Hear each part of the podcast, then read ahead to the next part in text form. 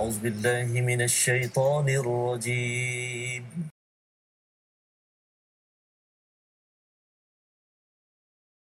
أعوذ بالله من الشيطان الرجيم. بسم الله الرحمن الرحيم. الحمد لله رب العالمين. الرحمن الرحيم. مالك يوم الدين. إياك نعبد وإياك نستعين. اهدنا الصراط المستقيم. صراط الذين أنعمت عليهم غير المغضوب عليهم ولا الضالين.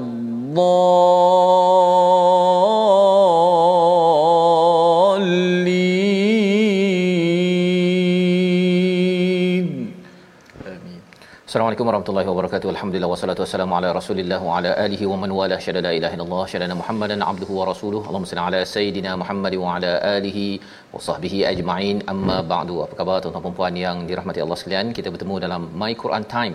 Baca faham amal pada hari ini pada hari Jumaat penuh barakah untuk sama-sama kita mendoakan kesejahteraan bagi negeri negara Malaysia dan juga seluruh dunia dengan hidayah bantuan daripada Allah Subhanahu wa taala. Kita mohon Allah terus membantu kita dengan ujian yang ada ini kita menghadapinya dengan keimanan dan lebih ramai lagi yang makin tunduk, makin bersujud kepada Allah Subhanahu wa taala.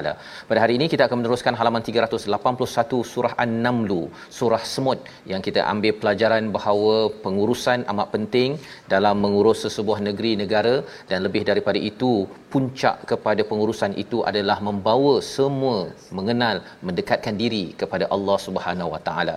Itu yang ditunjukkan oleh Nabi Sulaiman dan pada hari ini kita bersama Al-Fadil Ustaz Tirmizi Ali. Apa khabar Ustaz? Waalaikumsalam. Baik. Okay, Assalamualaikum warahmatullahi wabarakatuh. Waalaikumsalam. Sihat Ustaz ya hari ini? Alhamdulillah. Alhamdulillah ya. Kita masih lagi dalam keadaan uh, Malaysia yang tidak lagi stabil Ustaz ya Betul. dari segi uh, cabaran Betul. uh, yang melanda dan kita doakan kepada rakan-rakan kita di Pahang, berada di Johor, di uh, Pantai Timur, uh, di Selangor dan katanya di utara juga Ustaz ya. Betul. Yang um, makin hujan lebat uh, bagi sebahagian tempat ada yang mula dinaiki air untuk terus Allah bantu dan uh, ujian adalah ujian tetapi uh, keimanan Ustaz ya. Kita membekalkan kita harapkan dengan keimanan yang mantap ini kita terus berusaha dan terus uh, tawakal positif kepada apa yang berlaku dan insya-Allah ada sesuatu yang lebih baik yang moga Allah gantikan kepada kepada semua. Kita akan dalami halaman 381 pada hari ini. Kita mulakan dengan doa ringkas kita subhanakala ilmalana illa ma 'allamtana innaka antal alimul hakim rabbi zidni ilma. Kita saksikan apakah ringkasan sinopsis bagi halaman 381. Pada ayat 45 hingga 53 kita akan menyambung kisah baru kisah Nabi Saleh bersama kaumnya dan kemudian pada ayat 54 hingga 55 kita akan menyambung kepada kisah Nabi Lut bersama kaumnya. Ada dua kisah pada halaman ini. Maksudnya ia adalah kisah baru tetapi mempunyai tema yang sama berkaitan dengan peringatan dan juga kabar gembira kepada mereka yang yang berkenaan. Mari sama-sama kita baca ayat 45 hingga 50 dipimpin Al-Fadil Ustaz Tirmizi Ali. Baik, Alhamdulillah. Terima kasih Fadil Ustaz Fazrul, penonton-penonton, sahabat-sahabat Al-Quran. Alhamdulillah terus kita bersama dalam My Quran Time, baca, faham, amal. Alhamdulillah terus uh, sebarkan, tekan butang share di bawah, ya, penonton-penonton di Facebook, uh, di rumah boleh share dekat grup-grup uh, uh, Telegram, WhatsApp yang ada. Moga-moga dapat kita sama sebarkan Al-Quran kepada uh, seluruh uh, alam ini mudah-mudahan digemakan dengan bacaan al-Quran dan kita nak mengkaji nak belajar tadabbur al-Quran Karim. Dalam suasana ini sudah pastilah kita sekali lagi selepas kita dikejutkan dengan pandemik kita selagi sekali lagi diperingatkan uh, supaya kita tidak tidak leka dan tidak lalai. Kita diuji sekali lagi mudah-mudahan Allah Subhanahu wa taala memberkati merahmati hidup kita. Jom sama-sama kita mulakan An-Namlu surah An-Namlu hari ini muka surat 381 daripada ayat 45 ayat 45 hingga ayat yang ke-50 ha, dengan maqam sikah insyaallah auzubillahi minasyaitonirrajim ولقد أرسلنا إلى ثمود أخاهم صالحاً ولقد أرسلنا إلى ثمود أخاهم صالحا أن اعبدوا الله أن اعبدوا الله فإذا هم فريقان يختصمون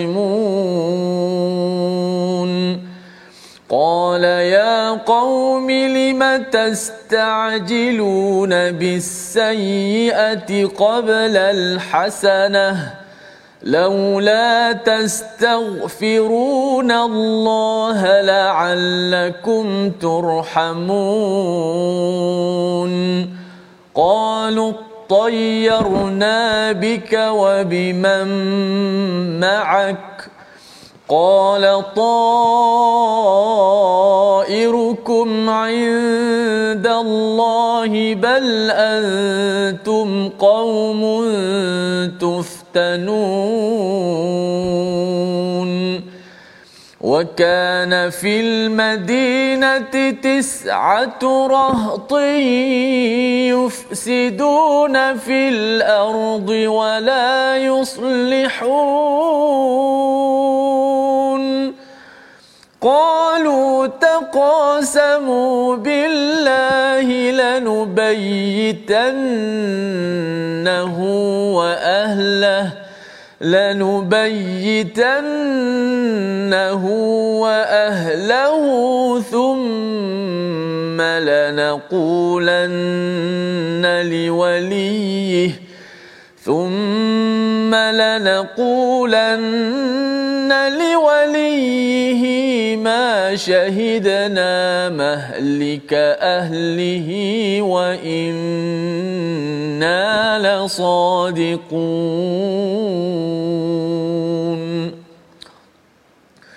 ومكروا مكرا ومكرنا مكرا. ومكروا مكرا ومكرنا مكرا وهم لا يشعرون. صدق الله العظيم. Surah Al-Azim gitulah bacaan daripada ayat 45 hingga 50 ya bersama dengan Al-Fadhil Ustaz Tirmizi sebentar tadi untuk sama-sama kita melihat apakah ya apakah yang terkandung di dalam ayat-ayat ini.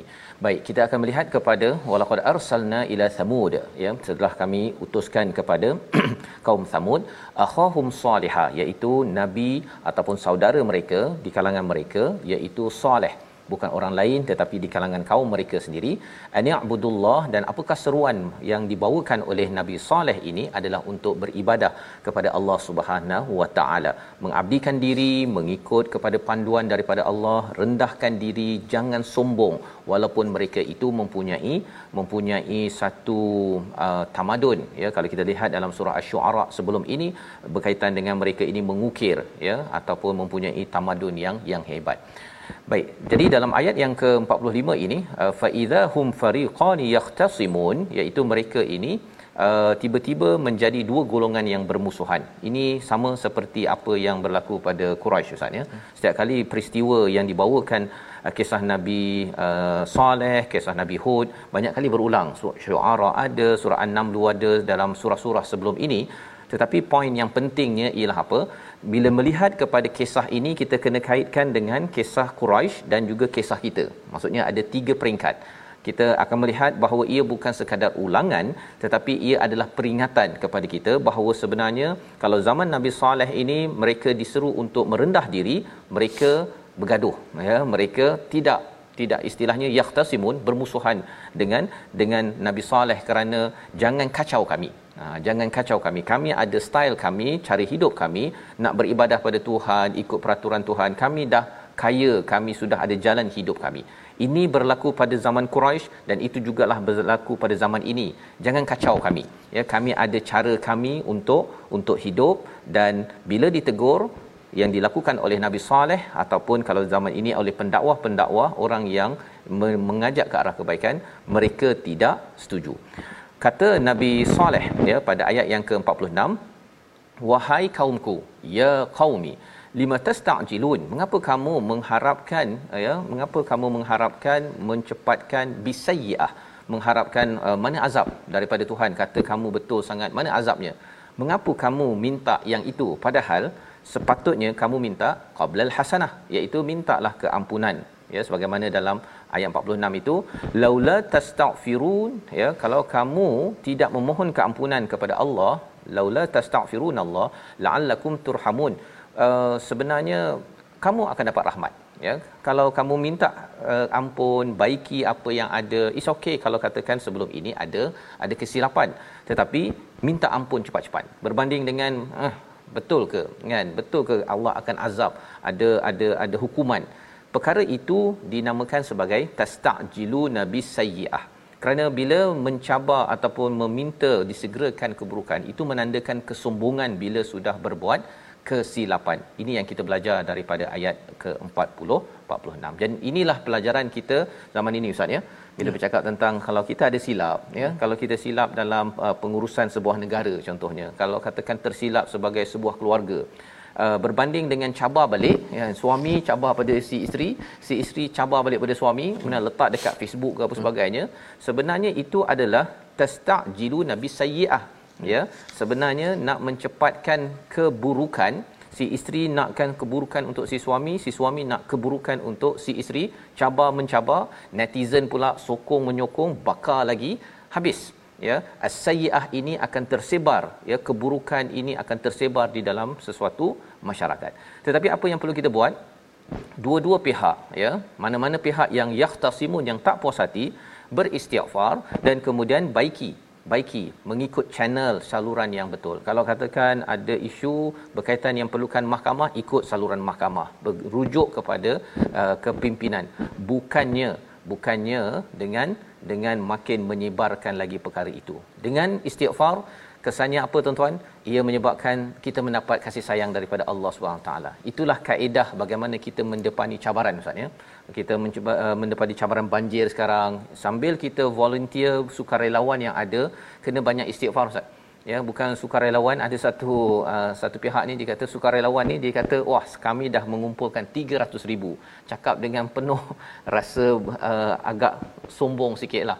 Sebenarnya kita membantu kena istighfar kita yang dibantu juga kena istighfar kalau katakan menginap di mana-mana jaga solat. Pasal ada juga maksudnya yang ambil bantuan tetapi uh, waktu subuh tak semayang. Ha, yang itu juga kita kena baiki. Kerana apa? Kita nakkan rahmat daripada Allah pada ayat 46 itu iaitu dengan istighfar kita mengaku kita silap inilah yang berlaku pada Nabi Adam juga. Iaitu rabbana zalamna anfusana wa illam taghfir lana tarhamna lanakunanna minal khasirin. Rahmat Allah maksudnya rahmat Allah itu yang kita perlukan sekarang. Bila-bila saja air boleh naik ya. Bila-bila sahaja Allah boleh surutkan pada bila-bila masa. Pada ayat yang ke-47 ya pada ayat 47 kita akan melihat bagaimana respon kepada kaum kaum Nabi Saleh. Bila mereka ini diberi nasihat oleh Nabi Saleh, janganlah kamu ni minta cepat keburukan tapi istighfar, dia membalas. Apa balasannya? Ayat 47 kita baca sekali lagi dan kita harapkan ia juga menjadi panduan kepada kepada kita. Silakan. Baik, kita nak baca ayat 47. Mudah-mudahan kita tak menjadi orang-orang yang tidak merasa apa-apa dengan ujian ni eh, macam Ustaz Fah kata ah, ambil bantuan tapi tak datang sembahyang subuh. Eh, sembahyang tak datang tapi ambil bantuan. Maknanya kita sekadar eh, ditiup angin arus pergi ambil bantuan. Tapi tidak ada apa-apa pun kesan eh, di hati kita muhasabah bila berlaku ujian ini eh, biarlah kita mengambil pengajaran. Eh, kalau tidak kita uh, masih lagi hanyut dengan ujian. Ada orang ujian tu meningkatkan iman ada orang ujian itu bahkan dia menjadi makin jauh. Mudah-mudahan kita mengambil pengajaran. Ayat 47 kita tengok respon uh, ayat seterusnya auzubillahi minasyaitanir qalu طيرنا بك بك وبمن معك قالوا طيرنا بك وبمن معك قال طائركم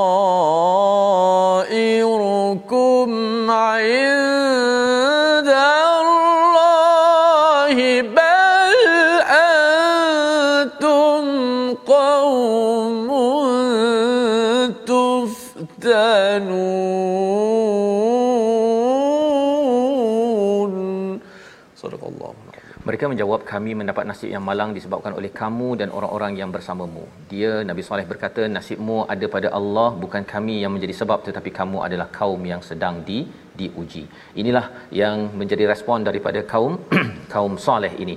Mereka menyalahkan Nabi Nabi Saleh. Mereka menyatakan bahawa uh, tayyarna iaitu nasib malang kami ini disebabkan oleh oleh kamu. Tetapi sebenarnya nasib malang itu sebenarnya adalah datang daripada siapa? Ketentuan semuanya datang daripada Allah tetapi inilah sebenarnya ujian kepada mereka ujian untuk mereka lulus di dalam di dalam kehidupan maka pada ayat 48 ini wa kana fil madinah menceritakan bagaimana mereka ini bila mereka tak puas hati dengan Nabi Saleh bukan sekadar tak puas hati mereka ada tis'atu rahtin iaitu ada sembilan kumpulan ataupun uh, geng yang melakukan kerosakan di muka bumi wala yuslihun dan tidak melakukan kebajikan ini adalah kaum nabi Nabi Saleh alaihi salam.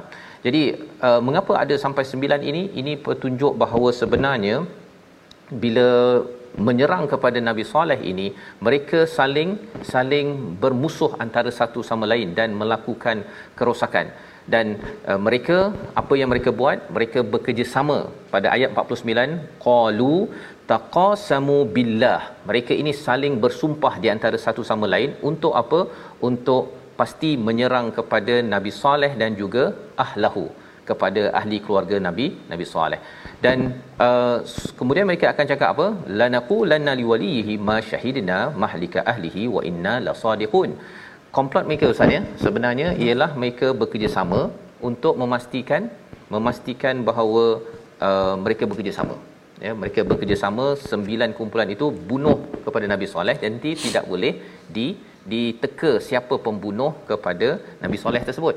Ini adalah satu clue kepada Nabi Muhammad sallallahu alaihi wasallam di Mekah sebenarnya iaitu bahawa mereka nanti akan membuat komplot di Mekah dan akhirnya uh, masalah lah Ustaz. Hmm? Ya, masalah nanti oh siapa nak bunuh uh, siapa yang akan menyatakan uh, yang akan akan uh, di di uh, timbal balik ya di Mekah itu sendiri. Dan hmm. ini yang berlaku pada peristiwa hijrah mereka sama-sama uh, menyerang kepada nabi tapi rupanya nabi diselamatkan oleh Allah Subhanahu Wa Taala uh, kerana ia adalah perlindungan yang pasti daripada daripadanya. Dan ayat 49 inilah sebagai clue ya wahyu yang turun. Dan ayat 50 itu Allah menyatakan wa makaru makran wa makarna makran ya iaitu mereka merancang tetapi Allah juga merancang wahum la yashurun tapi mereka tak perasan. Mereka tak tahu sebenarnya Allah adalah yang paling paling paling berkuasa dalam hal ini kerana kisah ini diberikan pada nabi sebagai clue dan dalam zaman sekarang ini ustaz ya yeah. sebenarnya Allah merancang yeah. sebenarnya kita rancang macam mana pun ada orang merancang nak bagi bantuan itu pasal nak dapat nama kan yeah. tapi sebenarnya Allah merancang ada je orang-orang yang ikhlas bantu tak perlu nama pun bantu dan ini adalah suatu petanda apa jangan main-main dengan Tuhan tetapi kita mestilah serius buat sesuatu itu memimpin memimpin dengan tanggungjawab bukan sekadar nama dan bagi yang dibantu kita terus terus dekatkan diri dengan Allah agar terus Allah pelihara dan selamatkan kita negara kita ini insya Allah. Membawa pada perkataan pilihan kita pada hari ini kita saksikan iaitu khosama iaitu bermusuh ataupun bertelagah. 18 kali disebut di dalam al-Quran ini yang berlaku pada kaum Nabi Saleh. Mereka ini tidak setuju dengan Nabi Saleh atas kebenaran tetapi akhirnya mereka juga yang hancur diazab oleh Allah Subhanahu Wa Taala. Jadi kita berehat sebentar, kita kembali boleh balik selepas ini untuk menyambung macam mana apa yang berlaku kepada kaum Nabi Saleh. Istilahnya damarnahum istilah yang akan kita lihat selepas rehat nanti. My Quran Time baca faham aman insya-Allah. Insya-Allah.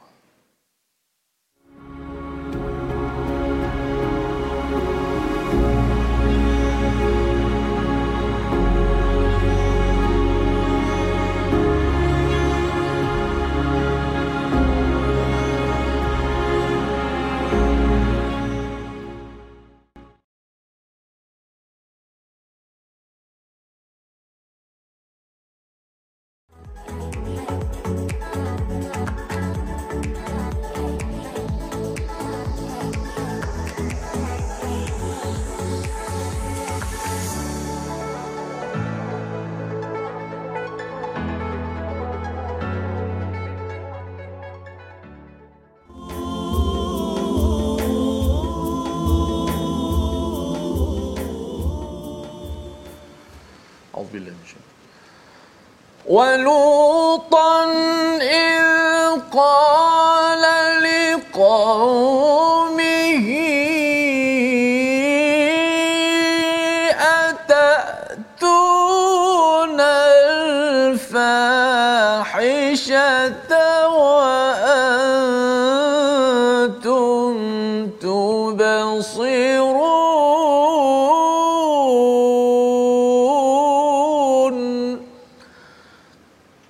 Dan ingatlah kisah Nabi Lut alaihi salam ketika dia berkata kepada kaumnya, "Mengapakah kamu membuat perbuatan yang fahishah, yang keji ini padahal kamu sedar akan kekejian perbuatan maksiat tersebut?" Datang sekali lagi nampaknya kisah Nabi Lut uh-huh. alaihi salam kaum Luti yang insya-Allah sudah pasti walaupun ayat itu berulang-ulang kalimahnya pasti ada perbezaan sikit dari sudut kalimah yang kita nak belajar apakah mesej bersama dengan Ustaz Fas nanti insya-Allah. Baik, masih kepada semua penonton sahabat-sahabat kena terus dia dalam My Quran Time baca faham amal. Moga-moga kita jangan menjadi seperti kaum Nabi Lut sehingga Allah Subhanahu Wa Taala memberikan satu hukuman yang sangat pedih yang tidak mampu walaupun kita mengatakan bahawa kita umat Muhammad ya, di, dilewatkan azab dan sebagainya mm-hmm. tapi takutlah kita dengan uh, peristiwa-peristiwa yang lalu kita ambil pengajaran seperti apa yang berlaku uh, kepada kita hari ini. Tajwid sikit pada hari ini sahabat-sahabat sekalian. Ra yang dibaca dengan nipis pula. Baru ni kita dah belajar ra contoh-contoh ra dibaca dengan tebal. Hari ini ulang kaji huruf ra yang dibaca dengan tarqiq iaitu baca dengan nipis. Contoh dalam surah An-Nam halaman 381 ini.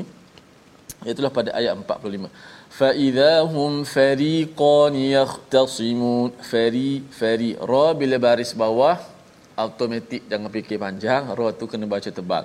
Ri fa idahum fariqa fariqan yahtasimun. Yang kedua ayat 51 aqibatu makrihim. Makrihim. Dan yang ketiga ini ada sabdu. Cuba tengok. Innakum latatuna ar-rijala shahwah. Ha latatuna ri. Ha, nun bertemu dengan ra yang mana kena masuk sabdu. Ra itu ada sabdu. Jadi bukan sekadar ra tu baris bawah sahaja yang nipis. Ri itu dah confirm nipis. Ketika dia mati sabdu tu nar itu pun dah dalam keadaan nipis ra itu. Bukan kita sebut nar. Oh, nar tebal bau ri nipis. Tidak. Narri sekaligus. Narri narri ha, ramai yang baca narija baca dengan tebal di situ bila ra tu disebut baris bawah tak perlu tengok lagi huruf sebelum ke huruf selepas confirm ra tu nipis. Kalau ada sabdu pun maknanya kena baca dengan nipis juga. Start daripada nar itu dah nipis. Narri narri narri gitu. Fariqa fariqa bukan fariqa fari. Ha, kita baca surah al-fatihah al-fatihah ghairi kan ada ra bagi bawah kan ghairil maghdubi ghairi ri tu nipis bukan ghairil ghairil itu tebal ha, tapi janganlah bila sebut nipis kena nipis tu ada setengah orang safah dia nipis sungguh ghairil Allah sampai macam tu Orang tengok Allah payah nak baru nak belajar ngaji kan. Datang-datang tengok tok guru sebut macam tu sampai habis. Oi, apa apa, apa air liur terkeluar-keluar kan. ya, uh, biasa saja. Ri ri ri tak, tak perlu sampai ri. Macam menakutkan sikit sama ha? ghairi ha, sekadar itu saja. Ha, wallahu a'lam Baik, terima kasih ucapkan pada Ustaz uh, Tirmizi hari ini ringkas untuk kita hmm. belajar macam mana menyebut huruf ra tadi hmm. ya dengan dengan uh, tenang-tenang sahaja ya, tenang. ya dan tenang itu dengan ilmu lah ya bukan hmm, tenang betul. dengan kita mengikut kepada uh, mood kita sahaja Ustaz ya masya-Allah ya. Jadi alhamdulillah pada hari ini kita sudah pun melihat kepada kisah Nabi uh, Nabi Saleh sebentar tadi dan uh, kalau kita perasan sebenarnya dalam surah Asy-Syu'ara Ustaz ya kita hmm. sudah pun melihat kisah Nabi Saleh kemudian diikuti oleh Nabi Lut. Hmm. Saya perhatikan juga sebenarnya eh mengapa macam berulang kan dua surah yang yang 26 27 ini. Tetapi rupa-rupanya ini adalah sebagai satu peringatan jangan kita lupa pelajaran yang penting. Mari kita sambung kerana di sini kita uh, ingin uh, sama-sama memastikan bahawa memahami kisah ini ada kaitan dengan sirah Nabi sallallahu alaihi wasallam. Kerana Nabi lah yang menerima wahyu ini sebagai pujukan perjuangan beliau. Dan ia ada kaitan dengan kita yang juga perlu berjuang ya atas dasar kebenaran. Mari kita lihat kepada apakah yang berlaku kepada kaum Nabi Nabi Saleh ya. Apabila mereka itu terus tidak setuju yahtasimun bermusuh dengan Nabi Saleh malah mereka ini merancang komplot untuk menghancurkan Nabi Saleh dengan sembilan rahtin, sembilan geng ataupun kumpulan pada waktu itu. Kita baca ayat 51 hingga 55 untuk kita melihat kepada kesannya dan pelajaran untuk kita pada waktu ini. Silakan Ustaz. InsyaAllah ha, sambungan kisah Nabi Saleh sikit lagi Lepas tu masuk Nabi Lut pula Hafaz eh? Betul Baik, kita baca dahulu ayat yang ke-51 hingga 55 Dan penonton-penonton bukan sekadar penonton Saya sendiri pun ingin bertanya juga kepada Ustaz Fazrul Sebab uh, surah-surah ni Ustaz Fazrul menjelajahi Kita mendengar Ustaz Fazrul mengkaji, menyampaikan Sudah pasti ada uh, kadang-kadang perkara-perkara yang penting untuk kita tak nak terlepas insyaAllah Ayat 51 hingga 55 Jom sama-sama kita baca Sikah insyaAllah A'udzubillahi minasyaitanirrajim فانظر كيف كان عاقبة مكرهم أنا دمرناهم. فانظر كيف كان عاقبة مكرهم أنا دمرناهم. أنا دمرناهم. دمرناهم وقومهم أجمعين. فتلك بيوتهم خاوية بما ظلموا. إن في ذلك لآية لقوم يعلمون. وأنجينا الذين آمنوا وكانوا يتقون. ولوطا إذ قال لقومه أتأتون الفاحشة؟ أتأتون الفاحشة وأنتم تبصرون أئنكم لتأتون الرجال شهوة من دون النساء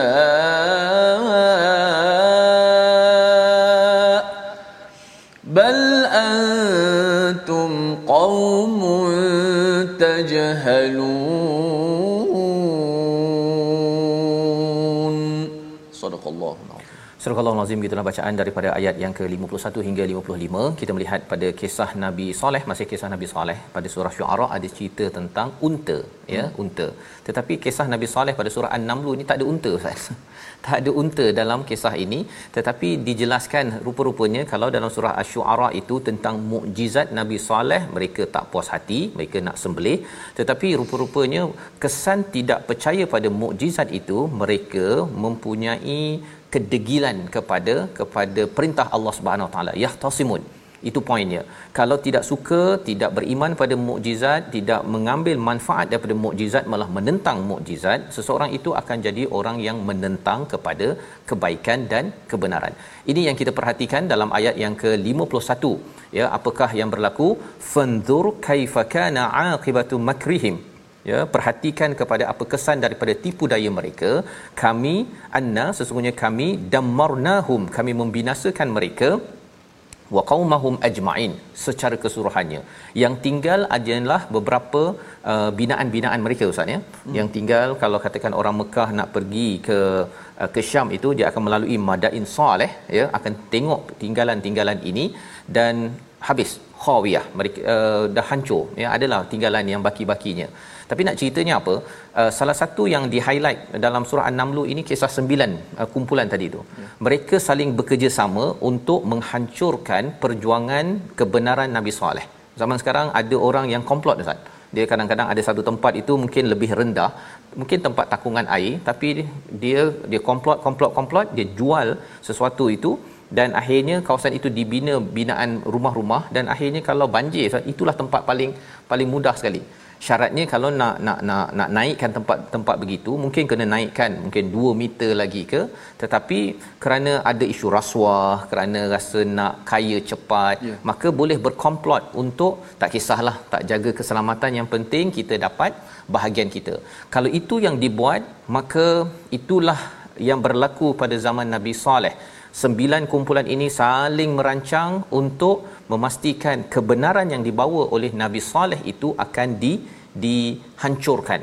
Ha, dalam zaman ini apakah kebenaran itu untuk diperjuangkan memperjuangkan hak manusia keadilan itulah mesej penting sepanjang sepanjang sejarah manusia ini maka Allah suruh perhatikan kesannya ya fatilka buyutuhum ya pada rumah-rumah mereka yang hancur itu khawiyah bima zalamu adalah kerana apa kerana kezaliman yang berlaku inna fi dhalika laayatan liqaumin ya'lamun dan ini adalah kebenaran ya tanda-tanda kepada orang yang nak mengetahui. Lalu sahaja tempat itu Ustaz kalau tak ada ilmu tentang perkara hmm. ni kita rasa macam alah itu binaan biasa. Hmm. Tapi kalau kita kaji betul-betul mengapa mereka dihancurkan kerana kezaliman sesuatu negeri, sesuatu negara itu makin lama makin hancur, hancur, hancur. Siapa yang hancurkan tuan-tuan?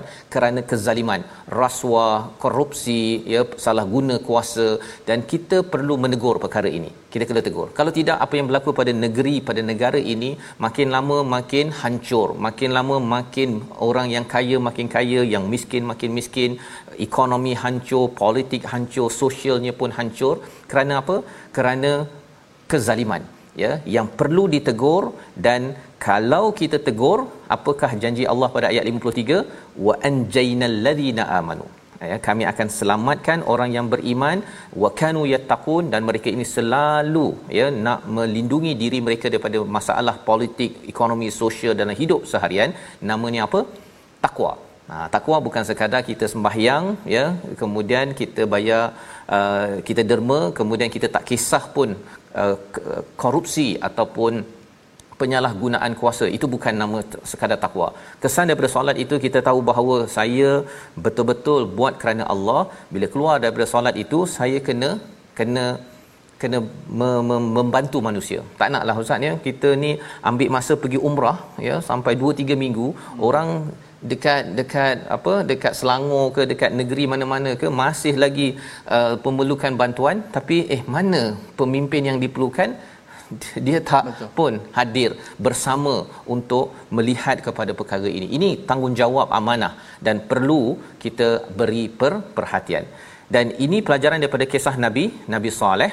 Kita baca pada ayat 54 satu lagi selain daripada isu isu kedegilan dan ekonomi pada waktu zaman Nabi uh, Saleh ini isu sosial iaitu tentang budaya antara kaum Nabi Lut yang kita nak baca sekali lagi ayat 54 sila Ustaz. Baik, uh, kita nak masuk kisah seterusnya, uh, kisah Nabi Lut uh, yang cukup mencabar dakwahnya berdepan dengan kaum yang melempiaskan nafsu ataupun melawan pada fitrah mencari lelaki selama lelaki meninggalkan kaum perempuan dan semenjak itulah akhirnya kaum perempuan merasa sunyi Safas kemudian uh, mereka juga mencuba sesama mereka jadilah bertambahlah LGBT dan semacam uh, bertambah-tambah. Hari ini kita pun tengok kerana kesan keburukan yang begitu dahsyat sehingga tidak pernah berlaku dalam penduduk alam. Inilah kaum yang pertama melakukannya dan sehingga sampai sekarang ni kita nak minta macam mana Ustaz Fazrul uh, sahabat-sahabat kita mungkin ada di kalangan kita yang terjebak dengan perkara ni. Saya yeah. pernah pergi ke penjara Sungai Buloh.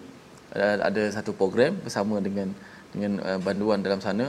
Dan adalah beberapa di kalangan yang yang uh, terlibat dengan LGBT yeah. memang uh, sukar juga untuk kita nak kembalikan tapi, tapi bukan itulah alasan uh, al-Quran uh, mudah-mudahan dapat menyembuh mereka insya-Allah kita tadabbur surah uh, seterusnya ayat yang ke-54 kita baca dahulu auzubillahi minasyaitanirrajim ولوطا إذ قال لقومه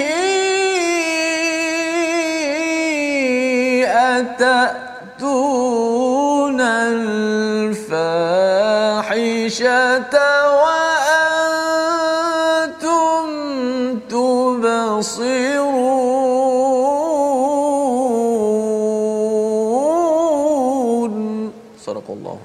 Dan ingatlah kisah Lut ketika dia berkata kepada kaumnya, "Mengapa kamu membuat perbuatan yang keji padahal kamu sedar akan kekejian perbuatan maksiat itu?" Inilah peringatan daripada daripada uh, Nabi Lut kepada kaumnya walutan id qala Allah suruh kita ingat balik kepada peristiwa ini. Mengapa? Kerana ini adalah satu jenayah dalam sosial ya. Jenayah di antara uh, kaum lelaki dengan lelaki ya dan akhirnya menghasilkan tadilah ustaz ya yeah. perempuan dengan perempuan. Dan saya semak di dalam internet ini sekarang ini sekarang ini biasa orang cakap ada lelaki ada perempuan kan? Kalau dekat Facebook saja ada 58 jantina jenis tu. Jenis jantina ya. Maksudnya dia beritahu dia lelaki ke perempuan ke lepas tu ada jenis-jenisnya lagi. Ada yang uh, yang paling terkini sekali dah sampai 72 dia ada androgen by gender cisgender gender fluid macam-macam jenis jantina betapa rupa-rupanya daripada satu dosa yang mereka mulakan ini ya uh, mereka tahu bahawa ini adalah fahisyah. Atatunal fahisyah wa antum tubsirun. Kamu tahu perkara ini uh, fahisyah tetapi dia nampakkan. Bukan sekadar dia tak malu tapi dia declare. Nah inilah jadinya. Sampai sekarang ini dah jadi 58. Kalau check dekat Facebook tu kalau nak jantina dia ada bukan male female tak, dia ada 58. 58 ya. Jadi wow. nak ceritanya apa? Kesan apabila tubsirun, kamu nampak bahawa ini keji tetapi dia nampak tapi dia nampakkan pada orang lain. Macam kalau uh, kes uh, yang berlaku Ustaz ya, bila ada sesuatu yang keji berlaku, dia pergi sebarkan dekat social media, ya, tidak mengikut kepada kepada channel yang sepatutnya kesannya orang yang tak tahu jadi tahu dan akhirnya dia menular dan menjadi satu wabak yang uh, orang berbincang perkara-perkara yang yang fahisyah yang perlu di ditegah. A innakum latatuna rijal. Ya apakah kamu ini mendatangi lelaki dengan nafsu min dunin nisa? Ya bukannya kepada kepada wanita bal antum qaumun tajhalun. Sesungguhnya kamu ini adalah kaum yang mengikut perasaan negatif. Ha, tajhalun ini pernah kita bincang dalam surah Al-Baqarah, Nabi Musa berdoa jangan ikut perasaan orang yang terlibat dengan homoseksual ini Ustaz ya LGBT ini mereka ikut perasaan saja. Kalau mereka cuba untuk menulis jurnal untuk menyatakan ini kerana genetik kerana apa sebagainya itu semuanya adalah bukan atas dasar ilmu. Tapi kemahiran mereka Ustaz ya ialah dia akan cuba berkomplot. Ha, berkomplot untuk memastikan apa? Bahawa mereka adalah dijustifikasikan dengan ilmu Ha, mereka kata genetik kerana mereka ini lahir dalam keadaan tak cukup uh, hormon ini itu dan sebagainya. Tetapi dinyatakan oleh Nabi Lut antum qaumun tajhalun. Kamu ikut perasaan yang negatif saja. Perasaan okey tetapi perasaan yang negatif bukan berasaskan kepada ilmu daripada Allah Subhanahu Wa Taala. Jadi ini perlu kita uh, kawal lah Salah satu cara pengawalan perkara ini ialah kawal emosi ya uh, hubungan antara lelaki perempuan kemudian disiplin solat. Solat untuk orang lelaki dengan orang perempuan kan berbeza. Lelaki recommended dekat masjid. Itu memerlukan kepada jati diri lelaki. Kadang-kadang kita kena kalau rapat sah dulu kan kita tersiku ke ada bau-bau sikit ke biasalah kan. Kita tetap juga motivasi untuk orang lelaki berbeza dengan orang orang perempuan. Tapi kalau dia kata tak selesa nak pergi jalan ke masjid pun dah lembik maka inilah melahirkan kelembikan kepada lelaki akhirnya dia jadi begitulah Ustaz. Ya saya pernah buat program uh, dengan satu kumpulan yang uh, lembut-lembut sikit ni ya. Dia sebenarnya salah satu daripada soalan saya tanya selalu pergi solat jemaah tak? Dia kata dia tak selesa pergi solat jemaah pasal kadang-kadang rapat, kadang-kadang terpijak sikit dia tak suka. Ha, dan satu lagi dia suka pakai wangi-wangi. Jadi dia tak suka kalau ada bau-bau sikit ke kan. Dia rasa tak selesa, baik dia semayang seorang-seorang lebih khusyuk katanya. Jadi ini perkara-perkara yang perlu ayah uh, ibu didik tuan-tuan sekalian kita doa bersama anak kita dididik dengan kelakian macam mana untuk anak lelaki bina rijalnya itu dengan pergi masjid ya? Apatah lagi masjid dah buka ustaz ya? Hmm. kalau kita tidak manfaatkan institusi masjid kita, sebenarnya kita melatih anak lelaki kita menjadi menjadi uh, muzakkar. Uh, bukannya uh, rijal. Ya ada beza ya? Muzakkar ini uh, kalau katakan uh, apa kucing kucing jantan ustaz ya? Uh, tetapi kalau kita cakap tentang rijal adalah satu individu yang boleh berdiri atas dua rijlun atas kaki sendiri. Itu melatih mereka untuk menjadi lelaki yang sebenar-benarnya pada ayat 55 bukannya lelaki mendatangi kepada lelaki. Membawa pada resolusi kita pada hari ini kita sama-sama saksikan. Yang pertama, kita menggalakkan orang ramai beristighfar dan bukan mencabar ataupun mempersoal Allah Subhanahu Wa Taala terutama ketika kita menghadapi ujian dalam kehidupan. Ini penting kita belajar daripada ayat 46 apabila Nabi Saleh mengingatkan kepada kaumnya istighfar agar Allah menyayangi, memberi rahmat dan membantu segala ujian yang kita hadapi. Yang pertama, yang kedua, kita bertanggungjawab dan jangan salahkan orang lain atas kekurangan atas cabaran ujian yang ada. Kita bertanggungjawab ya.